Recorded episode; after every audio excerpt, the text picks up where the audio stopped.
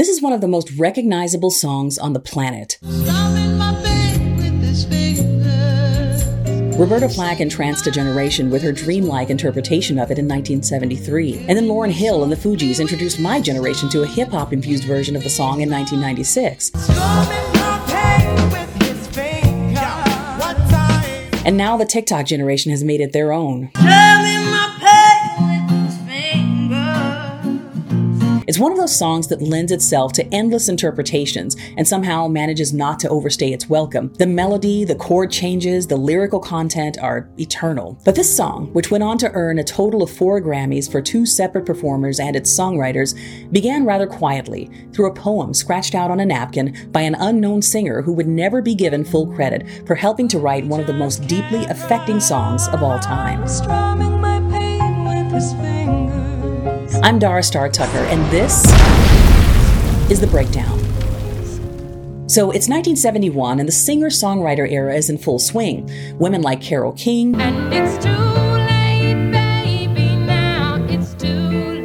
Joni Mitchell, Paradise, put up a parking lot. Carly Simon,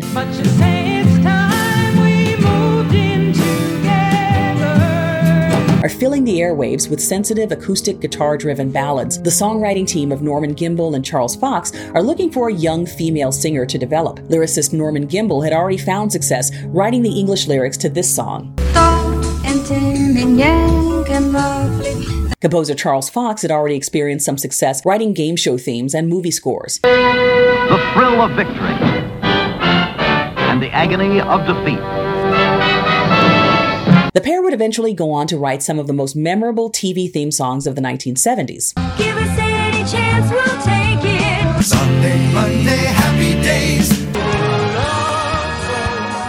But in 1971, Gimbel and Fox were looking for a songwriter artist relationship that would mirror the success that Hal David and Burt Bacharach had had writing for Dionne Warwick. They interviewed tons of women and finally decided to work with a 19 year old singer songwriter named Lori Lieberman. They secured a deal to sign her to Capitol Records through an artist management contract. Now, complicating their professional relationship was the fact that Lori had gotten caught up in an affair with the lyric writing half of her management team, Norman Gimbel, who was 24 years her senior and was also married. He would soon begin to take advantage of their close relationship by mining Lori for lyrical content. She would share her deepest thoughts with him and even read him portions of her journal, and Gimbel would end up using those thoughts as song lyrics. Many years later, she talked about how violating that felt. For a young girl to be manipulated, you know, parental strife, you hide the world away, and you act as though you're the only one that matters, and you write about her family, and you go through her diaries, you know, and you tell her what to say, what to sing. Here was this 19 year old girl essentially being groomed by a 44 year old man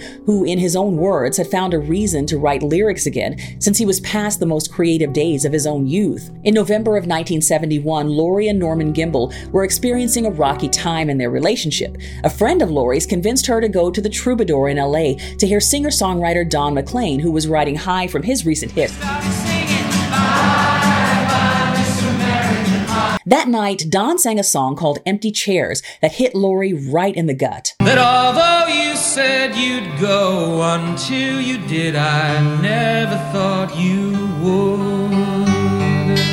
When the song was over, she pulled out a napkin and started writing a poem to express how she felt in that moment. I felt all flushed with fever. The club had cleared out completely, and words were still flowing out of her. I felt he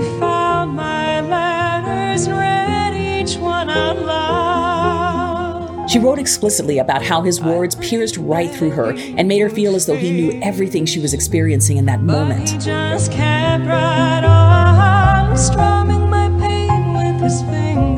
Since writers Gimbel and Fox still needed one more song for Lori's LP, she shared the poem with Gimbel over the phone and brought the napkin to their next songwriting session as a possible song idea. Lyricist Norman Gimbel said the poem reminded him of a line that he had read in a book about watching a piano player kill us softly with some blues. Lori didn't like the word blues, so they all discussed it and decided that the word song would work better there. So Norman developed her poem into a full fledged lyric. Norman Gimbel passed the completed lyric on to Charles Fox, and he wrote the melody and chord change changes. He went home, called me later, a few hours later, with it with that lyric. It came to me right away. It must have taken me all 10 minutes to write that song, maybe an hour. They all discussed in the press many times the history of how that song was developed, but somehow Gimbel and Fox got away with failing to give Lori any official credit for her part in writing the song. In fact, of the 10 songs included on her debut LP, she was only given writing credit on one, though most of the songs were developed from her journals. They released Lori's version of Killing Me Softly in 1972 on Capitol Records, but it didn't take off as they'd hoped. Capitol did succeed in getting it placed on the in flight catalog of songs offered on American Airlines. As fate would have it, Roberta Flack, fresh off of her Grammy win for the first time ever I saw your face from her own debut album, discovered Lori Lieberman's Killing Me Softly by chance on a flight from LA to New York. And I opened the brochure that describes what music you can select and there's a song, Killing Me Softly, with his song. She put her Roberta Flack magic on it, and the song spanned a total of five weeks at number one in February and March of 1973. The song won Record of the Year and Best Female Pop Vocal Performance for Roberta Flack at the 1974 Grammys. Gimbel and Fox also won Song of the Year. Lori watched Gimbel, Fox, and Roberta accept Grammys that year,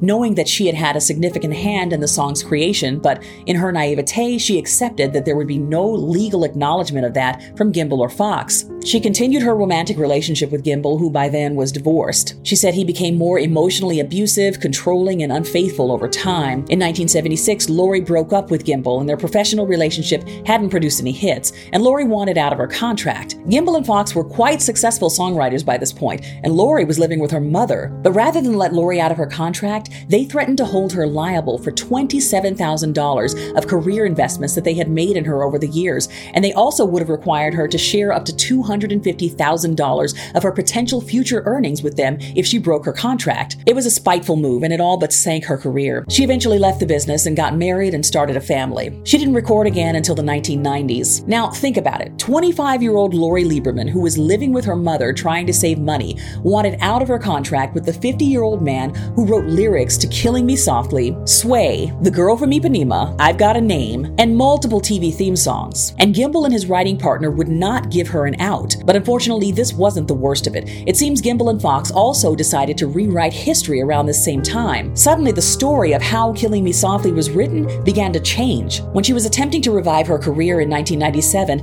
Lori did an interview with the New York Times discussing how she came to see herself as having been victimized and controlled by Norman Gimbel and Charles Fox during that early period in her career. She described it as being a very unhappy time in her life. She had rekindled her friendship with composer Charles Fox right around that time, but after the interview was published, he stopped speaking to her. From that point on, Gimbel and Fox began to minimize her contribution to the writing of Killing Me Softly. In his 2010 memoir, Killing Me Softly My Life in Music, composer Charles Fox didn't mention Lori's contribution to the song at all. In an interview with Songfacts, Charles Fox said that the whole story of Lori writing the poem after hearing Don McLean sing was an urban legend. He said that Gimbel was inspired to write the lyric entirely based on the line, Killing Us Softly with Some Blues, that he had read in a book and that there was nothing more to it. No napkin, no poem, no Lori. As for Norman Gimbel, Lori's former romantic partner, well, he sent several threatening and berating emails to her after the New York Times interview. She deleted them all. In 2008, Norman Gimbel even went after singer Don McLean for referencing the fact that he was the inspiration for Killing Me Softly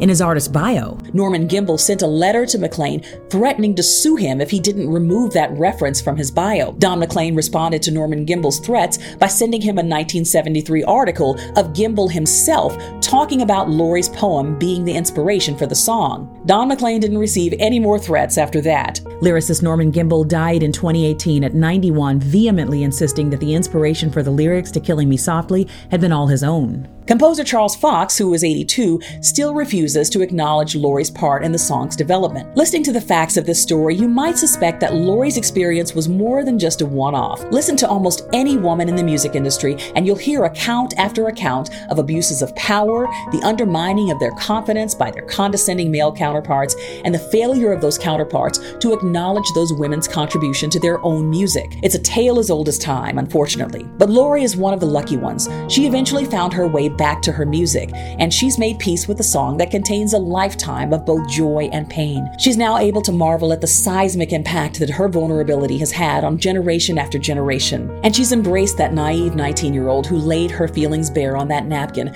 the night her heart was broken open by a piece of art that spoke to the deepest part of her soul. Join me on the next episode of the I'm All Over the Place podcast, where we'll have a one on one conversation with Lori Lieberman.